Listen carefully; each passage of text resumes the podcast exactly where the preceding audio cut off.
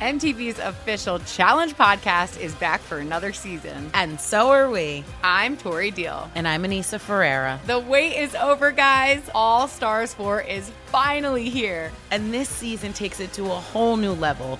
Old school legends, modern power players, and ex lovers are all competing in Cape Town, South Africa for the prize of $300,000. And we're going to be right here along with you fans, covering every episode on the podcast. Listen to MTV's official Challenge podcast on the iHeartRadio app, Apple Podcasts, or wherever you get your podcasts.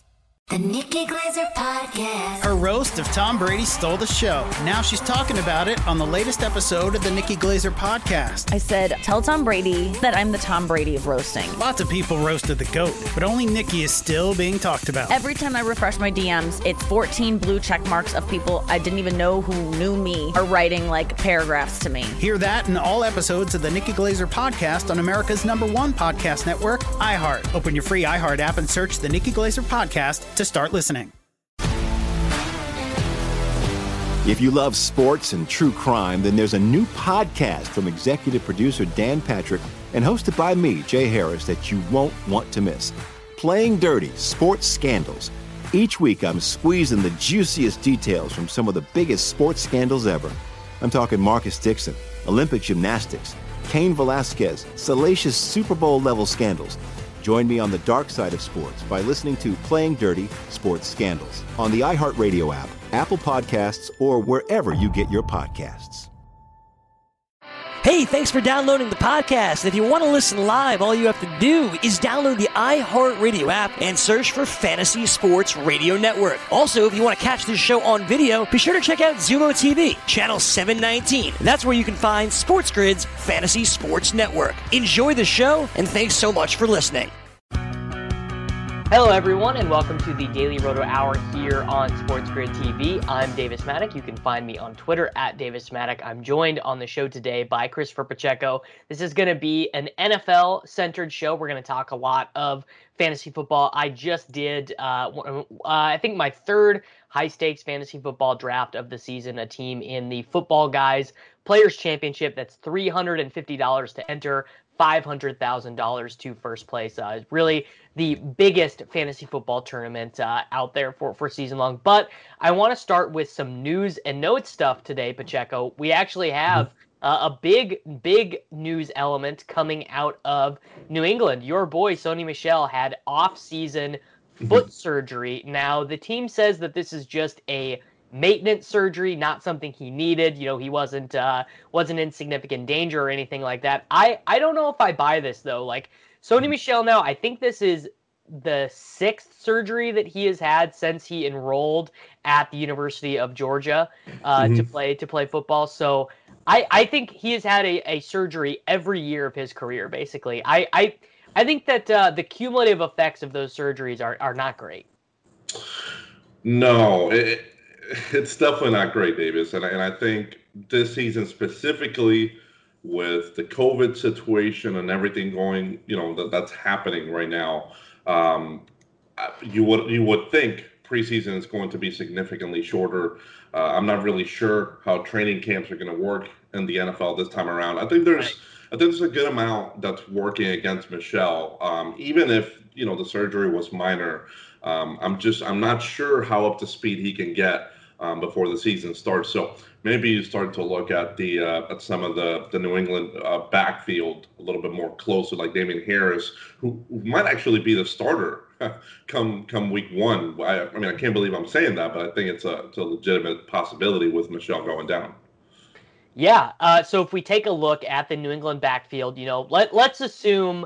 I, I think a safe assumption is that Michel is going to miss some time, right? Just based off of like mm-hmm this dude has he's had ACL surgeries, he's had foot surgeries. Like it just seems like his lower body is not quite ready. That you know the guys yep. they still have left on the roster.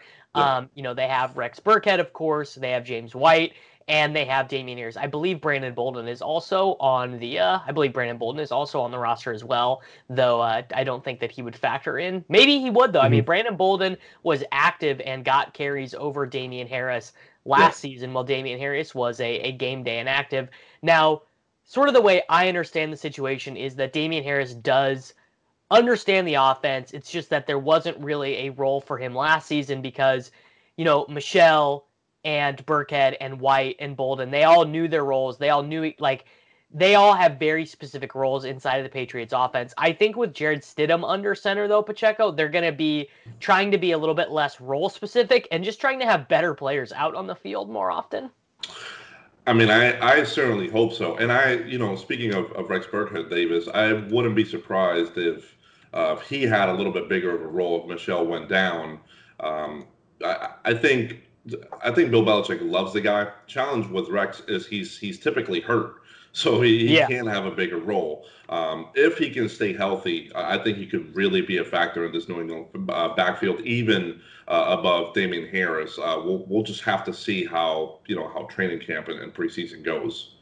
Well, I mean, you can you can get Rex Burkhead with literally the last pick of any yeah. of your drafts, right? Like he he's there. Uh, you know, you could be doing uh, 28 round best ball drafts, and Rex Burkhead would be there sitting for you at, uh, at your absolute final pick. So mm-hmm. uh, that is that is an interesting one. Actually, we'll talk a little bit later about this draft that I did, but I ended up we ended up taking both James White and Damien Harris because you know we were uh, we were not Sony Michel believers, and just seeing those guys available so late, uh, we mm-hmm. we were uh, definitely interested in that. Okay, uh, more more player news. Kareem Hunt tells Cleveland media on a Zoom call he understands that he is the number two running back to Nick Chubb. So you know instead of instead of saying, oh you know I am you know I want to compete for the start. I you know I think I deserve more carries. I want to get goal line work.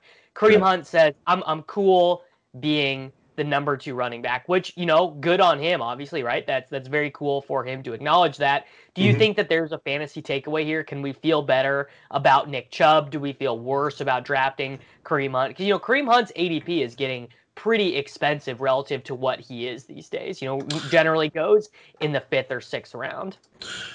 Yeah, I agree with you. I think it's it is a little bit rich. Um, obviously, if if an injury happened and, and Chubb was just was just out of the picture, Hunt would become very valuable. But at this point, we, we can't really assume that.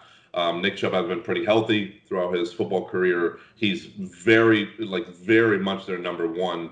Uh, so Kareem Hunt would be relegated to you know just kind of a passing downs uh, back, which certainly has you know some value but I think where he's being drafted right now, it is starting to get rich. So, so you're right. Uh, as far as fantasy implications from this, uh, I would say not really. Um, I, I, was expecting Hunt to be the number two um, from the get go, and I guess it is cool to see him kind of understand that and move forward with it. Yeah, uh, and I mean, I still, I still like drafting Hunt. Like, I, I think he will. You know, it would not surprise me if he caught 50 or 60 passes this season. Mm-hmm. You know, uh, and and I. Uh, I also I'm starting to warm up a little bit to our boy Nick Chubb. Uh, just mm-hmm. being like, you know, even if they play Hunt a ton, I mean, he might get 250 carries. He might have yeah. a season very similar to what Derrick Henry did last year. Now, granted, you're mm-hmm. paying for it. You're paying for the absolute ceiling. Yeah. But uh, overall, overall, I do not hate it. Yeah, I think we we have talked about being a little bit worried uh, on Chubb, and and most of the worry on Chubb is is really the lack of of passing work. Like he's not going to get a lot of catches, uh, if at all. It's the same story with Josh Jacobs, and and you're drafting these guys uh, in the second round, uh, so you're you're going to have to rely on them scoring a, a decent amount of touchdowns. Uh, generating you know a good amount of rushing yards, but ultimately it's it's the touchdowns uh, that are the most valuable. Um, I, still, I mean, I still think uh, Chubb has to be drafted in the second round, especially Davis when you consider, you know, all the ugly names uh, that are at the running back position come round three. Yeah, definitely. Okay, we uh, we have another news item here. This Henry Ruggs injury. It was reported that uh, he got a cut on his thigh helping a friend move. I mean, imagine being in the NFL and volunteering to help your friend move, Pacheco. I I am a I'm a fantasy football writer. That's my job. I, I host this TV show. I'm not trying to help my friends move. I'm I'm too old for that stuff. Henry Ruggs, what are you doing helping your friends move? Dude, I, would think he could have just like paid for a mover or something like that. Um, yeah. Yeah, it doesn't seem like a very smart idea. And of course, uh, he ends up getting hurt over it. But it seems like it's a really like uh, not a significant thing at all. So, uh, not expected to miss time come come the start of the season. Yeah, not uh, which is which is good, right? We we uh, Yeah. we wanna we we want that. Um, okay, Rams running back Darrell Henderson has surgery for his uh has you know basically was having some ankle troubles last year, which is why maybe why they were uh, they were not pushing him into action, even though Todd Gurley was uh you know dusty to uh, to put it quite simply, but says that it's going well, says his rehab is going fine. Uh, I mean, this is I I've only heard positive things coming from the Rams camp about Darrell Henderson, so maybe maybe we uh, should not rush to judgment on Cam Akers being the the full time starter there. Well, so what you're saying is Henderson was uh, supposedly hurt last season. Suppo- supposedly he had a damaged ankle at some point last year and he had surgery on it this offseason and uh, he's doing much better as a as a result of that. Okay, so cor- correct me if I'm wrong. Wasn't Henderson a like a second round pick for the Rams last year? Yes. Like he went he went high in the draft, um, and then Akers this year went high for the Rams as well. I I, I don't really know what their strategy is. Uh, I mean, I, I guess at this point they have uh, two potentially solid backs, um, so that that could work out well for them. Um, as far as who would be the starter here, Davis, I, I, I'm I'm honestly not sure. Um, maybe it's the other back. Maybe it's Malcolm Brown uh, because he has yeah. more familiarity with the offense. Um, that that could certainly be a thing. Um, but I, I guess it is good news that you know his his rehab is going well, and maybe just last year could be explained by he was just hurt and, and he couldn't have a role.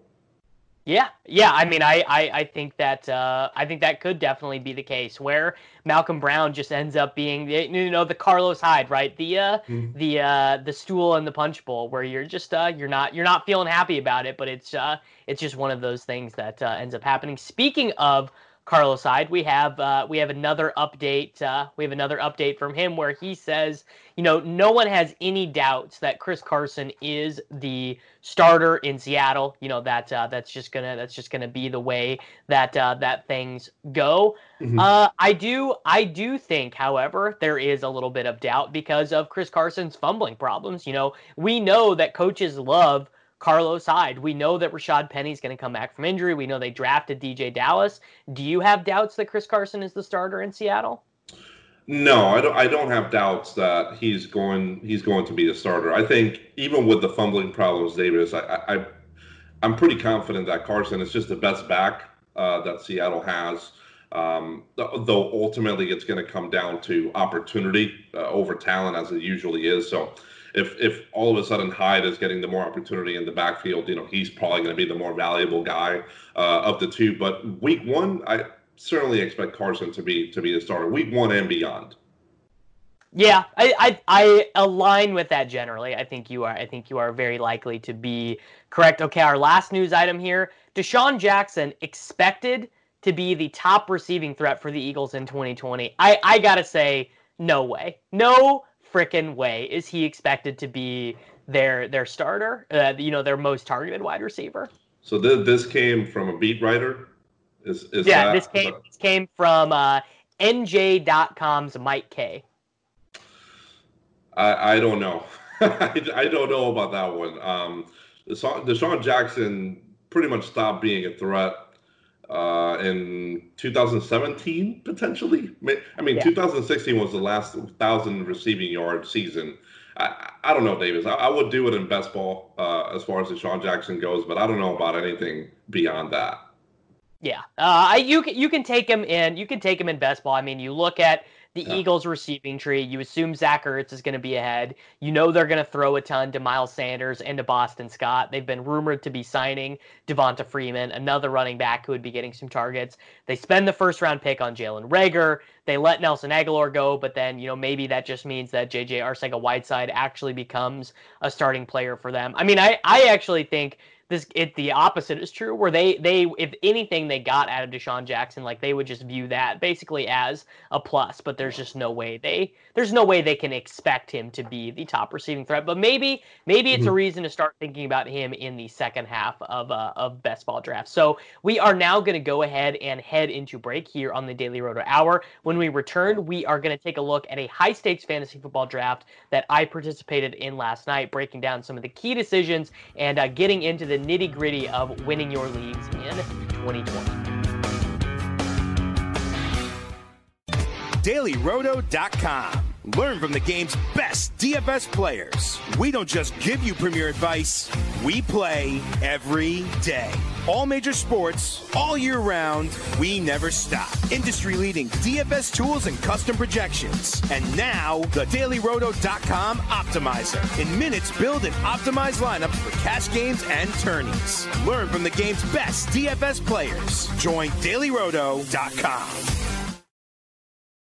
MTV's official Challenge podcast is back for another season. And guess what? So are we. Just in case you forgot, I'm Tori Deal. I'm a six time finalist and a challenge champion. And I'm Aneesa Ferreira, and I've been gracing your screens for the last two decades. I am a veteran challenger and challenge all star. And speaking of all stars, All Stars 4 is finally here. I'm going to be honest, I literally thought this day was never going to come. Well, the challenge gods have answered our prayers, and we're going to be right here along with you fans covering every episode on the podcast. And this season takes it to a whole new level.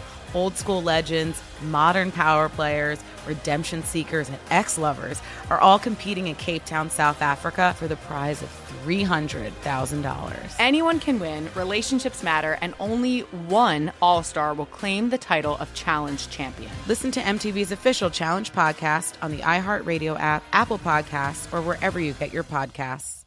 The Nikki Glazer Podcast. Her roast of Tom Brady stole the show. Now she's talking about it on the latest episode of the Nikki Glazer podcast. I said, tell Tom Brady that I'm the Tom Brady of roasting. Lots of people roasted the GOAT, but only Nikki is still being talked about. Every time I refresh my DMs, it's 14 blue check marks of people I didn't even know who knew me are writing like paragraphs to me. Hear that in all episodes of the Nikki Glazer podcast on America's number one podcast network, iHeart. Open your free iHeart app and search the Nikki Glazer podcast to start listening. If you love sports and true crime, then there's a new podcast from executive producer Dan Patrick and hosted by me, Jay Harris, that you won't want to miss. Playing Dirty Sports Scandals. Each week, I'm squeezing the juiciest details from some of the biggest sports scandals ever. I'm talking Marcus Dixon, Olympic gymnastics, Cain Velasquez, salacious Super Bowl level scandals. Join me on the dark side of sports by listening to Playing Dirty Sports Scandals on the iHeartRadio app, Apple Podcasts, or wherever you get your podcasts. Hello, everyone, and welcome back from break here on the Daily Roto Hour on Sports Grid TV. I'm Davis Mattek, joined today by Christopher Pacheco. Gonna take you guys through, break down a high stakes fantasy football draft, trying to win half a million dollars on uh, FFPC.com. And starting just actually from a from a very base perspective, Pacheco, we drew the number seven overall slot in this draft, which to me is pretty much the worst spot the worst spot to get because you're not going to get McCaffrey, you're not going to get Saquon, you're not going to get Zeke, and you're not going to get Kamara. You know that for sure. You're also probably not going to get Michael Thomas. What ended up happening for us is that we were able to draft Travis Kelce, and uh, this format on the FFPC is tight end premium. So you get 1.5 points per reception for tight ends. Um, so right away, I mean, we know that win rates right now with the way the, the landscape of running backs is, you really want a top four or five pick. You really want McCaffrey. You really want Barkley. You really want Elliott. You really want Kamara. You know, you you you open up your draft and you are picking seventh, eighth, ninth Pacheco. You know, kind of what is your immediate reaction to that? Oof, it's yeah. I I'm mostly in agreement with you. It's it's a tough one. Um, I, I guess what before Dalvin Cook's uh, holdout situation. Yeah, and and Dalvin Cook's holdout, by the way, is is really changed because you don't you don't. I mean, there's nothing worse. Like you you miss on your first round pick, you uh you're Yeah. just not going to win anything, right? You're you're not gonna you're not gonna win your league. For sure. And I think drafting Kelce, uh, especially in a tight end premium league, just makes all the sense in the world. Um, the other one that I would have considered seriously uh, is Miles Sanders. And I, I don't know how seriously you guys considered him, but that was like, that's like the other back um, that I'm really trusting uh, a lot. I would say Joe Mixon as well, but he has that other, you know, that holdout situation too, uh, which we don't know what's going to happen. Uh, he's he's I'm expecting the Bengals to to to you know make him an offer. Um, I'm I'm just not sure what's going to happen there. So I think Kelce and Miles Sanders uh, in this spot just make all the sense.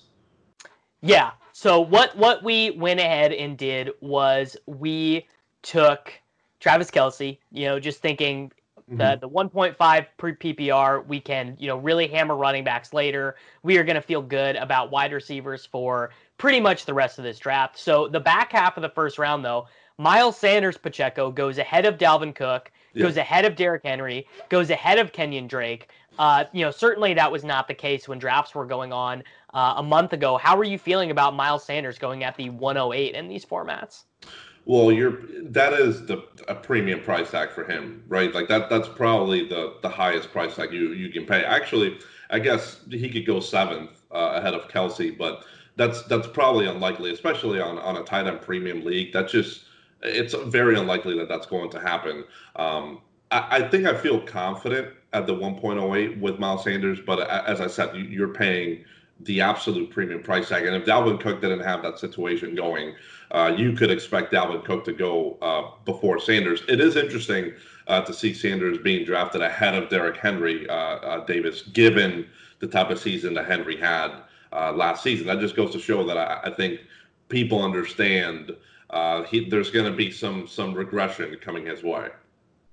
Yeah, I, I mean, I definitely, I definitely do think that, uh, I definitely do think that people understand that. Um, Davante Adams lasts all the way to 12 here. Uh, so, so back-to-back picks. Uh, the team on the turn starts Davante Adams, Tyreek Hill. You know, in terms of starting a zero RB draft, uh, I think you, I think you have to feel super, super confident. Like Davante Adams, Tyreek Hill is a really good zero running back start. Davante Adams, Tyreek Hill is feels like a nutty start uh, to a draft uh, for sure. I, I really, really love that turn. Yeah, I I, uh, I really enjoy that. So George Kittle goes at the 202. Clyde Edwards-Helaire goes really early in this draft, so he goes ahead of Jacobs, goes ahead of Chubb, goes ahead of Aaron Jones, ahead of Austin Ekeler. Uh, how I mean, Clyde Edwards-Helaire at the 15th overall pick. You in or you out at that uh, at that price? Oh my goodness, it's so tough because Davis. Every single time we have a show, we're talking about Clyde Edwards-Helaire being drafted So like, early. like like so so early. It keeps moving uh, up and up, and I I don't know, man. I I get it. Um, I get it. And running back is a really difficult position. Um, so I understand it from that perspective, but uh, I don't know, man. I really want. I, I would really like Chris Godwin. Like I would just not mess with running back here, and I would just go with Godwin if I had to choose. If I was that user at that point, I I So that is uh yeah, and that's I mean that was a real a real thing. I think that so we we're coming up here at the 206. We selected Josh Jacobs. I think had Chris Godwin had been there, Yeah. Even even though we took Travis Kelce to start with and our running back situation is looking pretty thin, Pacheco, I I think that Godwin's combination of like you know he's catching 80 passes no matter what because he's mm-hmm. going to play that slot role in the Tom Brady offense, but also he has an absurd ceiling as well. I, I Yeah. think even knowing running back was going to be a problem spot on this team, I think we still probably want to take Chris Godwin there. I think you would want. He's gonna he's gonna fall into into eighty catches, like just just like by random, like happenstance. He's gonna you know fall into eighty catches. So um, I, I love Chris Godwin. I feel very comfortable uh, choosing like selecting him over all of these running backs that have like they don't have weak profiles overall, but you can make cases against them. You know, Josh Jacobs, Nick Chubb, Aaron Jones, uh, even Austin Ekeler, who who I like uh, but you know still has a, a pretty decently high ADP as well. Um, I feel I just feel best about Chris Godwin. Yeah, I I com- I complete I I think that's so reasonable. So we do take we do take Josh Jacobs at uh, at the 206 and uh, you know, I feel fine about it. I, I really wish that Jacobs had a, a better pass catching floor and ceiling. You know, I view him and Nick Chubb really comparably, but you know, the, the fact that Jalen Richard is getting re-signed to his contract, the fact that they draft Lynn Bowden, you know, makes makes things not feel all that good for Josh Jacobs. But at the same at the same time, you know, you need running backs. You you got it. You have to secure. You absolutely have to secure that uh, that position. You don't you don't want to Yeah. be starting. You don't want to be starting. You know, your running back two week one as as James White, right? Like that's Yeah. that's not a position you want to be in. So I, I'm starting to change my opinion on Josh Jacobs a little bit, thinking that you know he's really good in that early down role that they have him uh, you in Mhm. Oakland. Uh, he's he's really good in, in that role. And Davis, it, it's all about wear and tear at the running back position as well. You know, Jacobs uh, is coming off a really big year, but this is year two uh, at the NFL level. Like I- I'm I'm not expecting like a, a huge amount of regression uh, coming his way. Maybe on the touchdowns, uh, I, I could certainly see it. Um, but like I, I think uh, you know a, an over a thousand rushing yard uh, seven to eight touchdown season is is very reasonable for someone like Josh Jacobs. And once you get outside of the second round and third round for running backs, things get you know dicier as as they typically do. So I I, I certainly understand why people are drafting Josh Jacobs and Nick Chubb this high. Yeah, I I get it. I get it too. Maybe I don't feel you know, maybe I don't feel great about it, but I I understand, you know, I understand why people are. I understand why why people are are doing it. Okay. Austin Ekeler goes at the 211. I I think I mean in in terms of uh in terms of like ceiling, like Austin Ekeler, he actually might have more ceiling than Jones, Chubb and Jacobs because I mean like he dude, he could catch 80 passes. That's a real thing that could happen. Well, yes. The the question is, are they going to throw it to running backs? Because I think As that was a Yeah. right as much. Because I think that was a, a legitimate concern um, with the quarterbacks that they have in, in the room right now. Uh, I think that ce- obviously the ceiling is is tremendous, um, but I, I I- certainly question it. I, I like I don't, I don't think he's going. There's I don't think he's a real big dog to catch 80 passes on that backfield. Um, do you think there's a chance that he could get there? So part of that position is um, is based off of the idea that uh, running quarterbacks don't throw the ball to running backs, right? That that that guys like Tyrod don't. But actually, Tyrod has been a running quarterback that has thrown the ball to running backs in the past, both in Buffalo and in his short stint in Cleveland. He actually was in like he was checking down a little bit more, and they were designing more throws to running backs when he was uh, when he was the quarterback. So I I think there's a chance. And then you know Justin Herbert comes from an Oregon system that uses tons of passes to the running backs as you know ways to make quick throws and and get the ball out of the hands of the quarterback. So. I, I mean, granted, I don't think the offense overall will be as efficient, but I I totally believe that th- passes to Austin Ekeler are still going to be a huge part of uh, of their offense, basically. So what what are your thoughts on Lamar Jackson going where where he did? He basically went ahead of Ekeler, ahead of Evans, uh, Fournette, Juju, which I, I think those are those are fine. But what were your thoughts there? Uh, I think I think all of these decisions on the turn were mostly fine. So Ekeler goes there, um, Evans goes, and then uh, immediately, the, so the guy who has the 101, he starts with Christian McCaffrey, then he drafts Mike Evans, then he drafts Kenny Golladay. I think that's all really strong. I think Odell Beckham at the 302 to the guy who starts Barkley Ekeler. I think that's a super strong start to a team. The first pick, the the, the first pick of the draft where uh, I start to think things just don't make sense is uh, the guy who selects at the 303 takes David Johnson. He takes him ahead of James Conner, takes him ahead of Melvin Gordon, um, even takes him ahead of Chris Carson, who he actually ends up getting in the fourth round. But I, I actually like David Johnson less than all of those guys, Pacheco. Well, yeah, um, me too. And David Johnson went ahead of Patrick Mahomes uh, in, in this draft as well, which I don't know. It's just, I, I guess it's just crazy to see this um, uh, like unfold here. Um, ahead of James Conner too is that's tough, Davis, because I think Conner could certainly. If you told me Conner was the pick there, I would have been like, yeah, that makes a lot of sense. Someone reached for him, makes all the sense in the world. Uh, whereas you guys actually ended up taking Conner, which I thought uh, was was really a sharp decision. Yeah, so the the next couple picks of this draft go Zach Ertz, Patrick Mahomes, Todd Gurley, James Conner. not a ton of debate for us here. We we sort of looked at the decisions. We weighed James Conner versus Melvin Gordon. Uh, my my partner for this draft, Noah Riddell, did like Melvin Gordon a little bit. You know, sees some touchdown upside there, and mm-hmm. and my thinking is you know, Conner, obviously a younger player. I think the offensive upside in Pittsburgh is higher if Ben Roethlisberger is healthy. I think the downside for both of these guys is similar, where, you know, Melvin Gordon would be losing touches to Philip Lindsay. James Conner loses touches to Jaylen Samuels and Anthony McFarland. Both of those guys are, uh, are legitimate concerns. But we are going to go ahead and head into break here on the Daily Roto Hour on Sports Grid TV. When we return, we are going to keep going through round by round of this high stakes fantasy football draft and try and pinpoint some of the key decisions that you need to be making to winning your leagues in 2020. So, everyone, stick around for a few moments. We will be right back. DailyRoto.com. Learn from the game's best DFS players. We don't just give you premier advice, we play every day.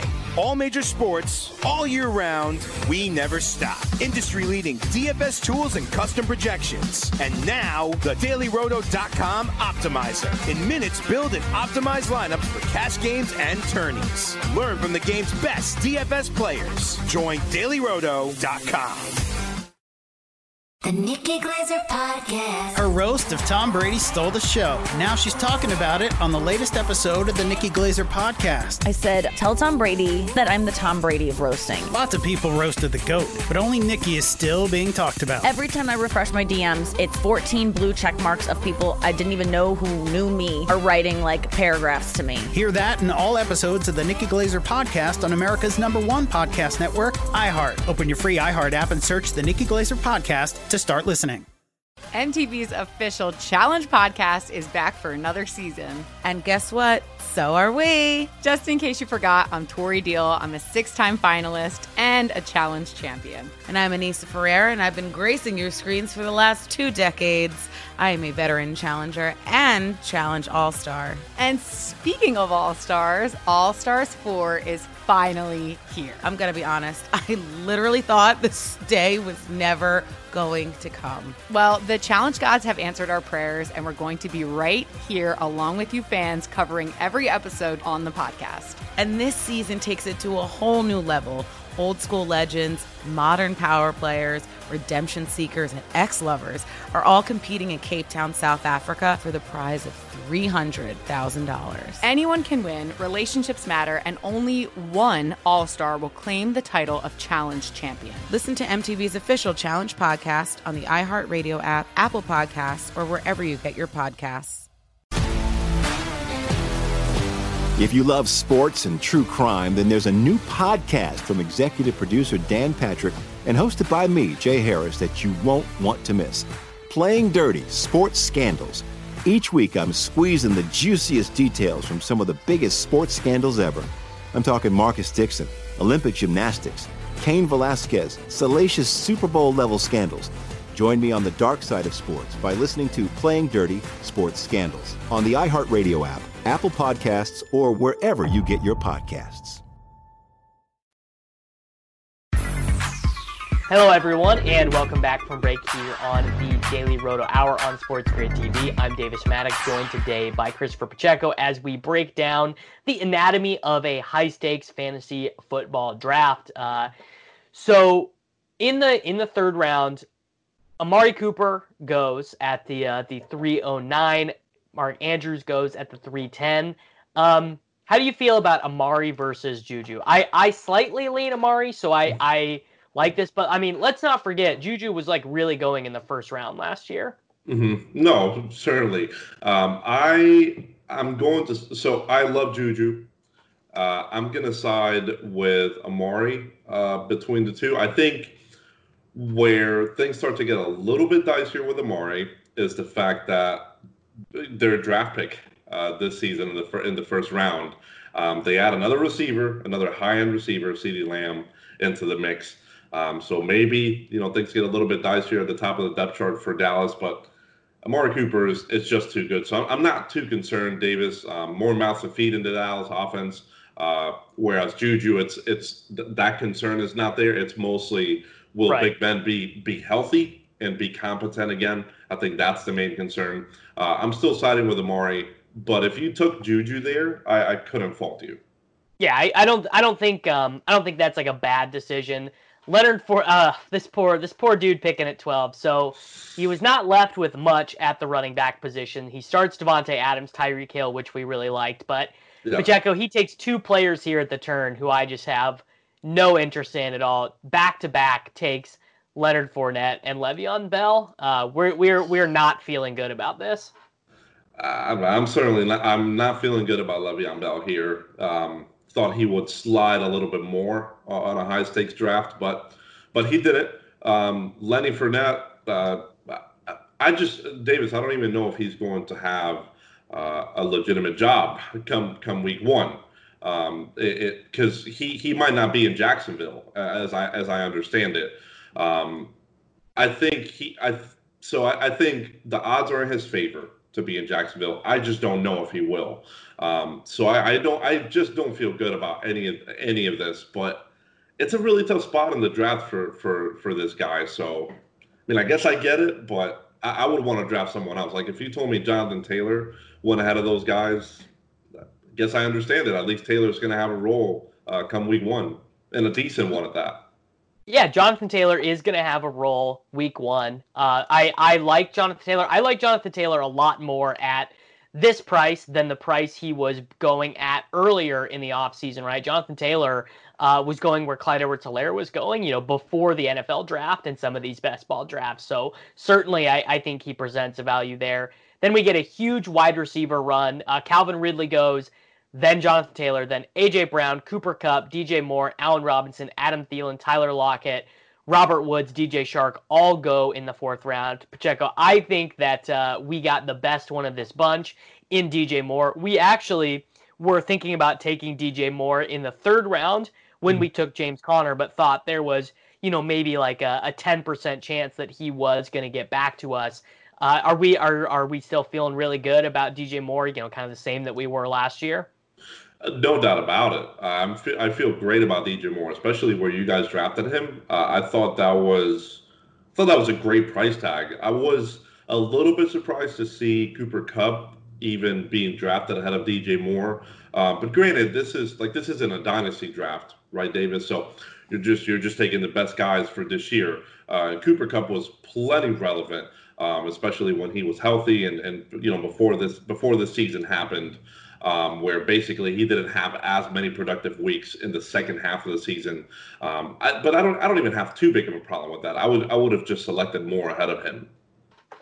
Correct. Yeah, yeah, I, I, I definitely agree with that. The only pick in this round that I think is not great. I I don't like Adam Thielen here at all. I like McLaurin more. I like mm-hmm. Lockett more. I like Woods and Chark and Metcalf all way more. Um, am I mm-hmm. am I am I missing something? Do you think maybe uh, you think maybe I'm uh, I'm being a little biased here? Uh, so if I understand it correctly, you don't like Thielen because because he's older and because he's playing for a team that runs the ball a lot. Is that yeah, li- li- little bit older, right? Uh, you know, just mm-hmm. uh, like where you're starting to see more downside than upside in his comps. They're yeah. super run heavy. Uh, certainly, he is going to have number one corner coverage all year long. You know, there no one's going to be throwing their number one corner on uh, Olabisi Johnson or Justin Jefferson. He's gonna he's gonna have all of that, and you know they're to start moving. Uh, they're to start using Irv Smith Jr. much more than they did last year. I think that's part of why they felt confident trading Stefon Diggs away. And uh, you know, I just I think there's maybe the assumption that he's going to get 160 targets or something, and I I don't know if that's really like a good uh, median projection for him actually. So okay, understandable. Um, what do you think his his ultimate upside is? The very high end upside for Adam Thielen. So what what you would if you were a big Adam Thielen upside guy, you'd be like, this guy's going to catch hundred passes. They are gonna they're gonna do a bunch of slant routes, a bunch of screens. He's just going to catch so many. He's going to catch you know at least six passes a game. Uh, okay. And they use him around that. They they do I will say in the in the Thielen camp corner, they do use him a lot around the goal line in ways that you wouldn't really expect. So like mm-hmm. that's definitely that's got to be considered a positive for him. So I I, I kind of see that argument for Thielen. So you see 100 catches uh, as far as the upside is concerned for him. Do you see double digit touchdowns as a potential I- upside? That's like that's like his like 95th percentile. Though I don't I don't feel uh, super super great about that happening. So uh, personally, I'm not as down on Thielen as you are. I think uh, in Dynasty, I tend to be lower on him. Um, on redraft and whatnot, like I'm, I'm totally fine selecting him in seasonal. Uh, you know, just the one year. I still think his upside is is pretty good. Uh, would I select Tyler Lockett ahead of him? Yes. Uh, would I select, uh, you know, Robert Woods ahead of him? Maybe. Uh, I like Woods, but I think that I, I think the only guy here that I would select ahead of him is is Tyler Lockett. I don't think I would select DK Metcalf uh, ahead of him. Um, not that I don't like DK Metcalf, but I, I think Thielen is is totally fine where he got drafted. Ah, okay. I mean, that's uh. So you you think Thielen is like? I mean, DJ Chark versus Thielen. Like, I like Chark way better, and you you think you think uh you you you like Thielen a little bit more there. Like, I don't think you're wrong. So no, so I think DJ Chark uh, as well could be selected ahead of him. Uh, so I would say Tyler Lockett and DJ Chark are guys that I feel pretty good over Thielen. Um, outside of that, I know you would probably go Woods uh, over Thielen too. You you seem to be a, a real big believer in Bob Woods, I do. is I totally man, I can't. I can't help it. I do. I uh, I I love. Uh, I do. I love. I love. I love Bobby Trees as we uh as we call him. Uh, okay. Want to want to pick your brain on this one. Raheem Mostert goes 503. Uh, that's a that's a, a no way, no way, no how for me. Not interested in that one. Yeah, that's that's tough. This is also coming from the same player that drafted David Johnson, uh, where he did Davis. Yeah. So this Um, guy, this guy don't care about nothing. He just uh, you know, he's just out there trying to have a good time. Yeah. c- So he he went. He started his draft with Zeke, Lamar, and then uh, David Johnson, Chris Carson, and Raheem Mostert. Um, so he went really running back heavy here uh, instead of selecting any of the you know any of the higher end receivers. Can't say I check in with this strategy, um, especially after drafting David Johnson and Chris Carson. Uh, I, I would have wanted a receiver. Um, I know it, it starts to get thinner, but the, I mean Terry McLaurin was still there. DeVante Parker was still there. Um, I, like there's no excuse. You should be able to select a receiver there. Yeah, yeah, I, I agree with you. And there, it's not like there weren't good receivers for him to choose from. You know, McLaurin, Keenan, uh, Keenan Allen, DeVante Parker, Courtland Sutton, even Deebo, even Gallup. I mean, Yeah. I, I would rather have Michael Gallup than Raheem Mostert. I really would. Yeah, I yeah, I, I just and I like Mostert. I like Mostert. Um, I just think this is uh this is like a really premium price tag, and he it, just given the way he had drafted, he had already selected three running backs, uh, and and then Mostert was his fourth. So um, that one is a little bit is a little bit puzzling for sure. Yeah, yeah, just uh, e- extremely puzzling. Okay, our our next selection here, uh, we we actually do take the aforementioned Cam Akers, which we who we discussed at the top of the show. Uh, I definitely liked Cam Akers more than uh, than Noah did, but I am just I am a huge. I'm well. First of all, I like Cam Akers. I thought he was so good at Florida State. I think he's Yeah. a really talented player, uh, and I think he is a good fit for an offense that wants a running back who can catch passes and run and and do both well. But also, you know, I don't think Darrell Henderson is going to be firmly entrenched as a starter. I think fifth round value for Akers is um is pretty solid. I think it is pretty solid too. Um, here, here is the the legitimate argument that you can make for Akers, uh, or I, I guess one of them. Uh, he doesn't have a lot of competition. I mean, the, the, the Ma- Malcolm Brown and, and Darrell Henderson, for all we know at this point in their in their careers, they're just guys. Um, so there's not a lot of competition. And number two, and probably most importantly for Akers, is he's really talented. Out of these guys in the Rams backfield, I think Akers is by far the most talented. I'm mo- I'm in agreement with you, Davis.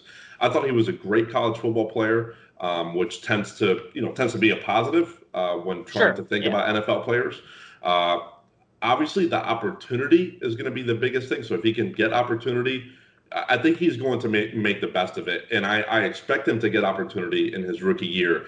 Uh, and that's all he's going to need because I think I think we could be talking about Cam Akers being one of the, the more valuable running backs uh, when all is said and done. So agree with you. Uh, a fifth round ADP here uh, is really solid. I, I, also see that D'Andre Swift got uh, drafted uh, uh, in this round, and I, I, don't hate it either. Davis, you know, especially when all these, I mean, the, the next, some of the next few picks are Devin Singletary, uh, David Montgomery, uh, even Dar- Derrius Guice, I think went in the sixth round uh, in this yeah. draft. So things just started not being great at the running back position.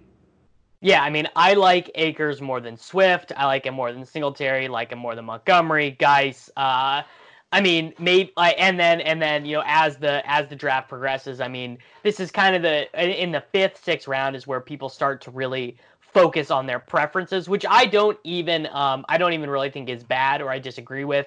I think it's a great idea for people to start drafting for upside in these rounds. Like mm-hmm. being uh, you know just adhering very closely to average draft position values maybe over time that buys you wins but i'm not sure that it is particularly great uh, to be like just scooping up value all the time maybe in like cash game leagues but not necessarily if you are focusing on first place. We are going to go ahead and head to break here on the Daily Roto Hour. When we return, we will head into our final segment and uh, just kind of wrap up this draft as a whole and some of the lessons learned from drafting in these higher stakes leagues. So, see you in just a few minutes on the other side of break. DailyRoto.com. Learn from the game's best DFS players. We don't just give you premier advice, we play every day. All major sports, all year round, we never stop. Industry leading DFS tools and custom projections. And now, the DailyRoto.com Optimizer. In minutes, build and optimize lineups for cash games and tourneys. Learn from the game's best DFS players. Join DailyRoto.com. MTV's official challenge podcast is back for another season. And guess what? So are we. Just in case you forgot, I'm Tori Deal. I'm a six time finalist and a challenge champion. And I'm Aneesa Ferreira, and I've been gracing your screens for the last two decades. I am a veteran challenger and challenge all star. And speaking of all stars, All Stars 4 is finally here. I'm going to be honest, I literally thought this day was never going to come. Well, the challenge gods have answered our prayers, and we're going to be right here along with you fans covering every episode on the podcast. And this season takes it to a whole new level old school legends, modern power players, redemption seekers, and ex lovers are all competing in Cape Town, South Africa for the prize of $300,000. Anyone can win, relationships matter, and only one All Star will claim the title of Challenge Champion. Listen to MTV's official Challenge podcast on the iHeartRadio app, Apple Podcasts, or wherever you get your podcasts. The Nikki Glazer Podcast. Her roast of Tom Brady stole the show. Now she's talking about it on the latest episode of the Nikki Glazer Podcast. I said, Tell Tom Brady that I'm the Tom Brady of roasting. Lots of people roasted the GOAT, but only Nikki is still being talked about. Every time I refresh my DMs, it's 14 blue check marks of people I didn't even know who knew me are writing like paragraphs to me. Hear that in all episodes of the Nikki Glazer Podcast on America's number one podcast network, iHeart. Open your free iHeart app and search the Nikki Glazer Podcast to start listening. If you love sports and true crime, then there's a new podcast from executive producer Dan Patrick and hosted by me, Jay Harris, that you won't want to miss. Playing Dirty Sports Scandals. Each week, I'm squeezing the juiciest details from some of the biggest sports scandals ever. I'm talking Marcus Dixon, Olympic gymnastics, Cain Velasquez, salacious Super Bowl level scandals.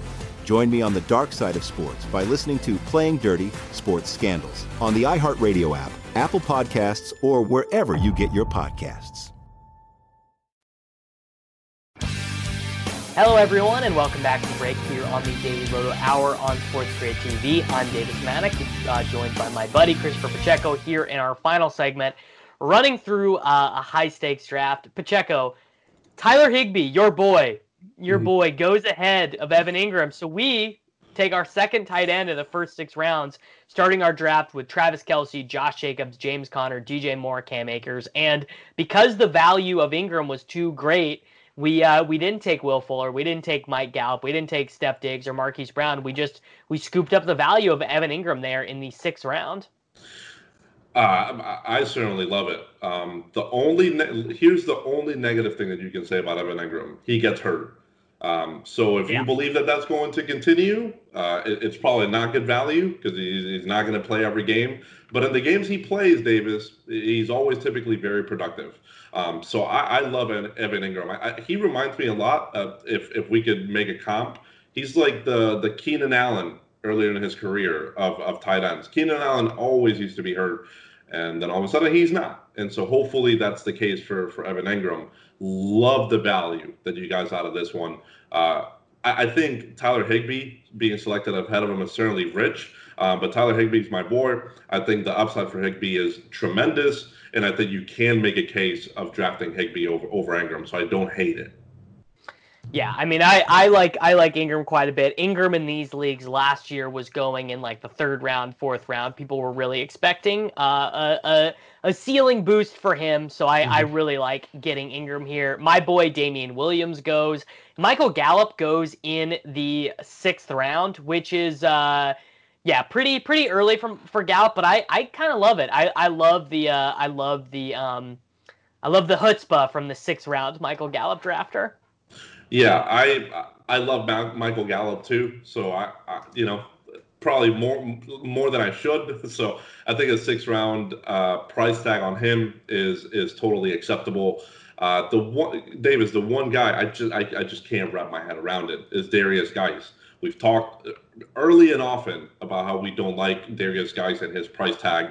Uh, I'm just surprised to see him go this high on a high stakes draft. I think everything has to go right for guys in order for him to be this valuable, uh, including just staying on the field. Um, he's been he's been hurt uh, pretty much every year uh, that he's been at the NFL, and it hasn't been a lot of years that he's been around. He's only been a couple years. Uh, he's been around a couple years, but I just I can't see this one. I'm sorry. Yeah, uh, I mean, Guice is of of players who are routinely drafted in the top 100 players. It's very uh, it's very unlikely that I will have zero shares of a player, right? That uh, yeah. that I will that you will go through, you know, drafting 200, 300, 400 teams or whatever and truly not have anyone. I'm not going to draft Derrius Guice at all. Maybe maybe I'll draft Derrius Guice in like the 15th round or something, but like I would rather I would rather have Adrian Peterson for free. Mm-hmm. Um, I would rather have uh, Antonio Gibson in the 10th round, 11th round. Like I would literally rather have those guys than uh, than than Derrius Guice in the 6th round.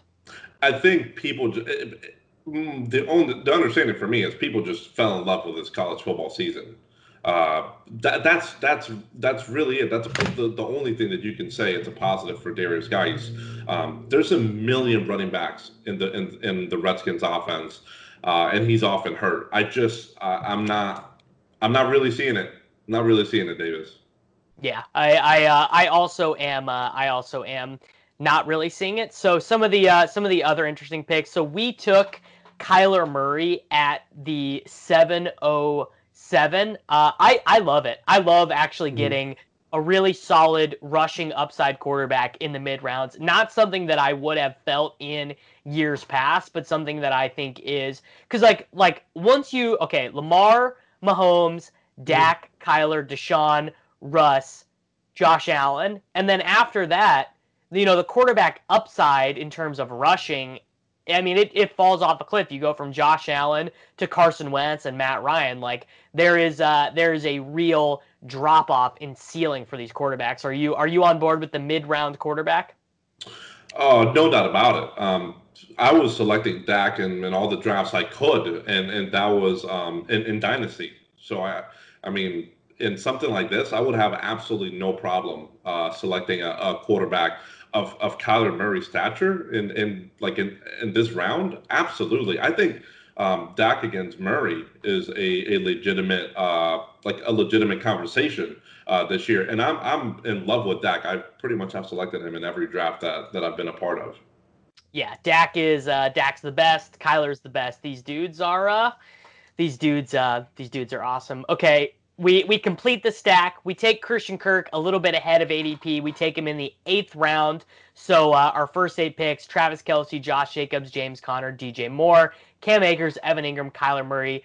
Feeling pretty good about Christian Kirk as your as your wide receiver too, right? Like where we like. I know this is a little bit early for him. This is later than his ADP last year, and I know he did. He was ran very bad on touchdowns last season, but uh, you know, I, I Kirk is still a guy I'm really trying to invest in this year. I don't really have any problems uh, with Christian Kirk being drafted here. Uh, he's not going to be wide receiver one. Uh, DeAndre Hopkins is now in town. Um, you know, so perhaps the ceiling uh, get, gets a little bit hurt. Uh, but in general, Davis, I, I, have more positive things to say about Christian Kirk than I have negative things to say. So I, I don't have a problem with this pick. Yeah. Uh, okay, some of the other interesting picks in here. Jerry Jeudy goes pretty early. He goes at the 708. Uh, I'm not. I'm not feeling good about that one. Uh, that that does feel early to me, uh, especially for a team that um, is is really young, has a really young quarterback. Most of these pieces are really young, um, and they, they might be looking to establish the run too. Um, so, I'm not signing off on Jerry Jeudy. I, I love him as a player, uh, but I think uh, he might might find it difficult um, to to generate a big ceiling. Um, and at this point, I, I really wouldn't take him with this with that draft pick. Uh, Tony Pollard goes at the 904 uh, I love it. Right, I, am all on board on on trying to get that Tony Pollard, that Tony Pollard ceiling.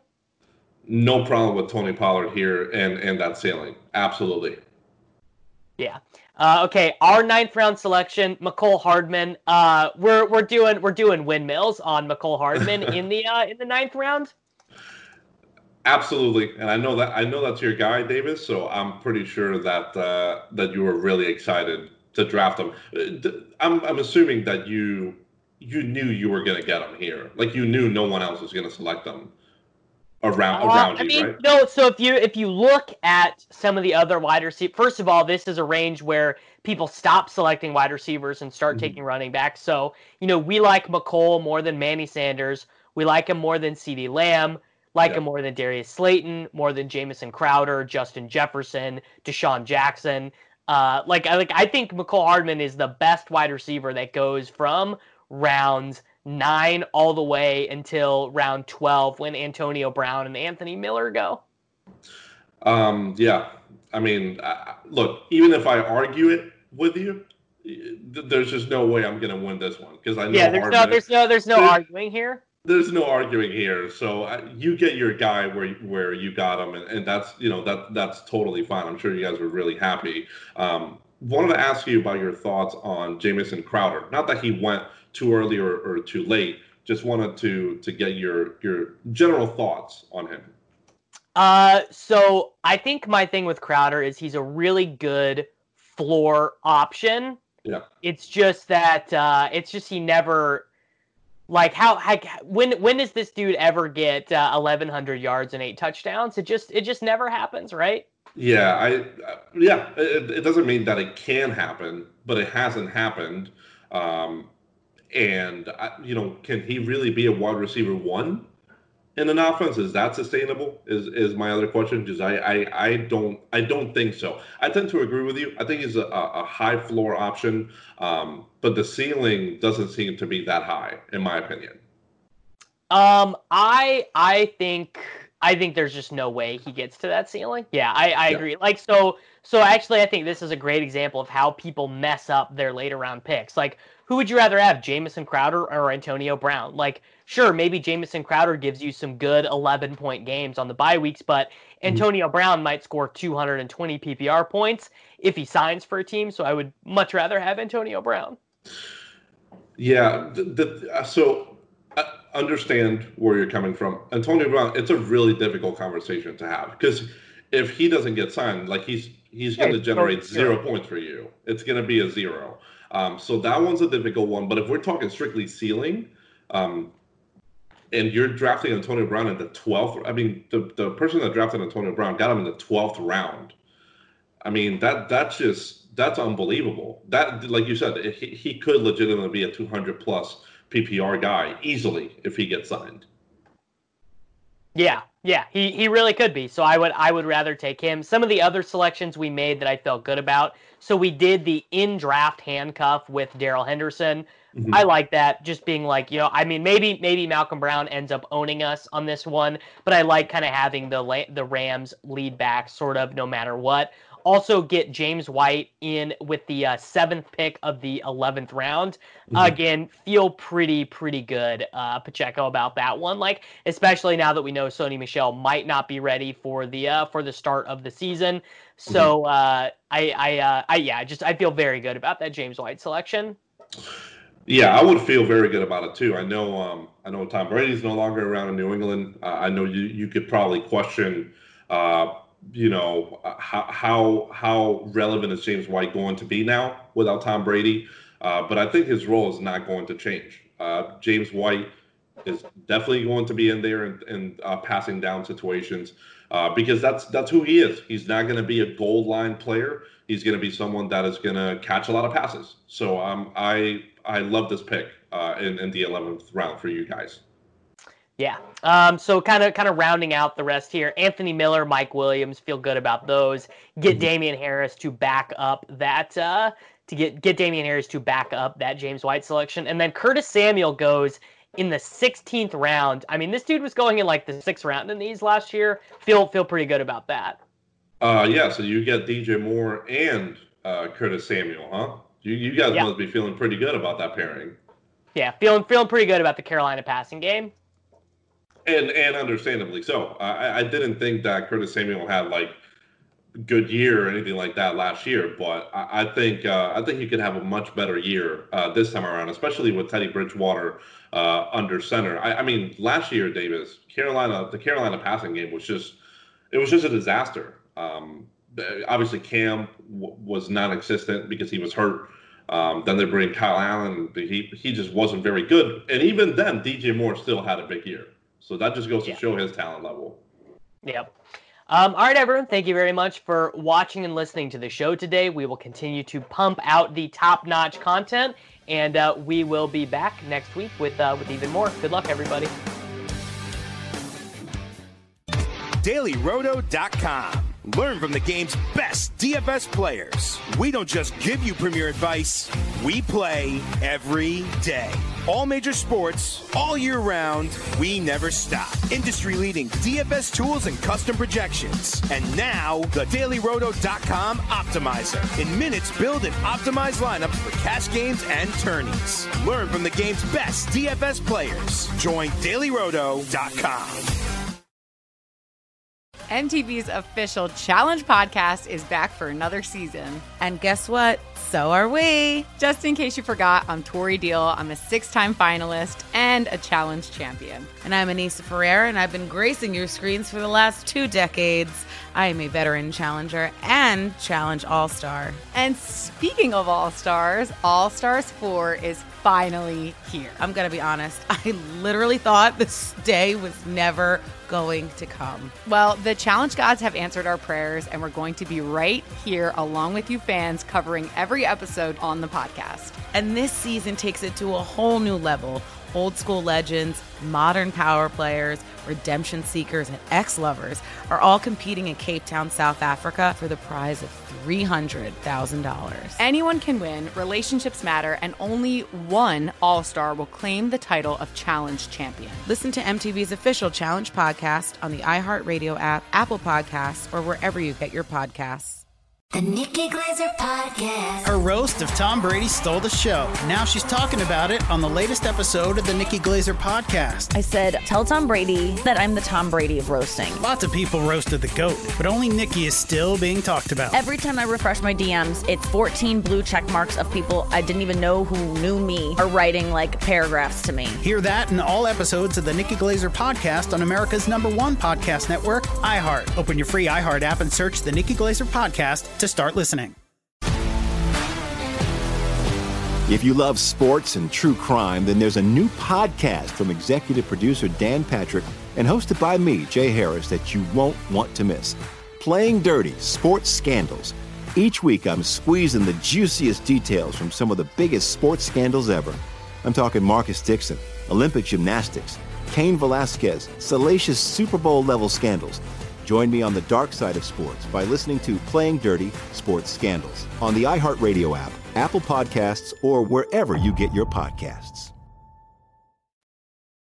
MTV's official Challenge podcast is back for another season. And so are we. I'm Tori Deal. And I'm Aneesa Ferreira. The wait is over, guys. All Stars 4 is finally here. And this season takes it to a whole new level. Old school legends, modern power players, and ex lovers are all competing in Cape Town, South Africa for the prize of $300,000. And we're going to be right here along with you fans, covering every episode on the podcast. Listen to MTV's official Challenge podcast on the iHeartRadio app, Apple Podcasts, or wherever you get your podcasts. The Nikki Glazer Podcast. Her roast of Tom Brady stole the show. Now she's talking about it on the latest episode of the Nikki Glazer Podcast. I said, tell Tom Brady that I'm the Tom Brady of roasting. Lots of people roasted the GOAT, but only Nikki is still being talked about. Every time I refresh my DMs, it's 14 blue check marks of people I didn't even know who knew me are writing like paragraphs to me. Hear that in all episodes of the Nikki Glazer Podcast on America's number one podcast network, iHeart. Open your free iHeart app and search the Nikki Glazer Podcast to start listening. If you love sports and true crime, then there's a new podcast from executive producer Dan Patrick and hosted by me, Jay Harris, that you won't want to miss. Playing Dirty Sports Scandals. Each week, I'm squeezing the juiciest details from some of the biggest sports scandals ever. I'm talking Marcus Dixon, Olympic gymnastics, Cain Velasquez, salacious Super Bowl level scandals. Join me on the dark side of sports by listening to Playing Dirty Sports Scandals on the iHeartRadio app, Apple Podcasts, or wherever you get your podcasts.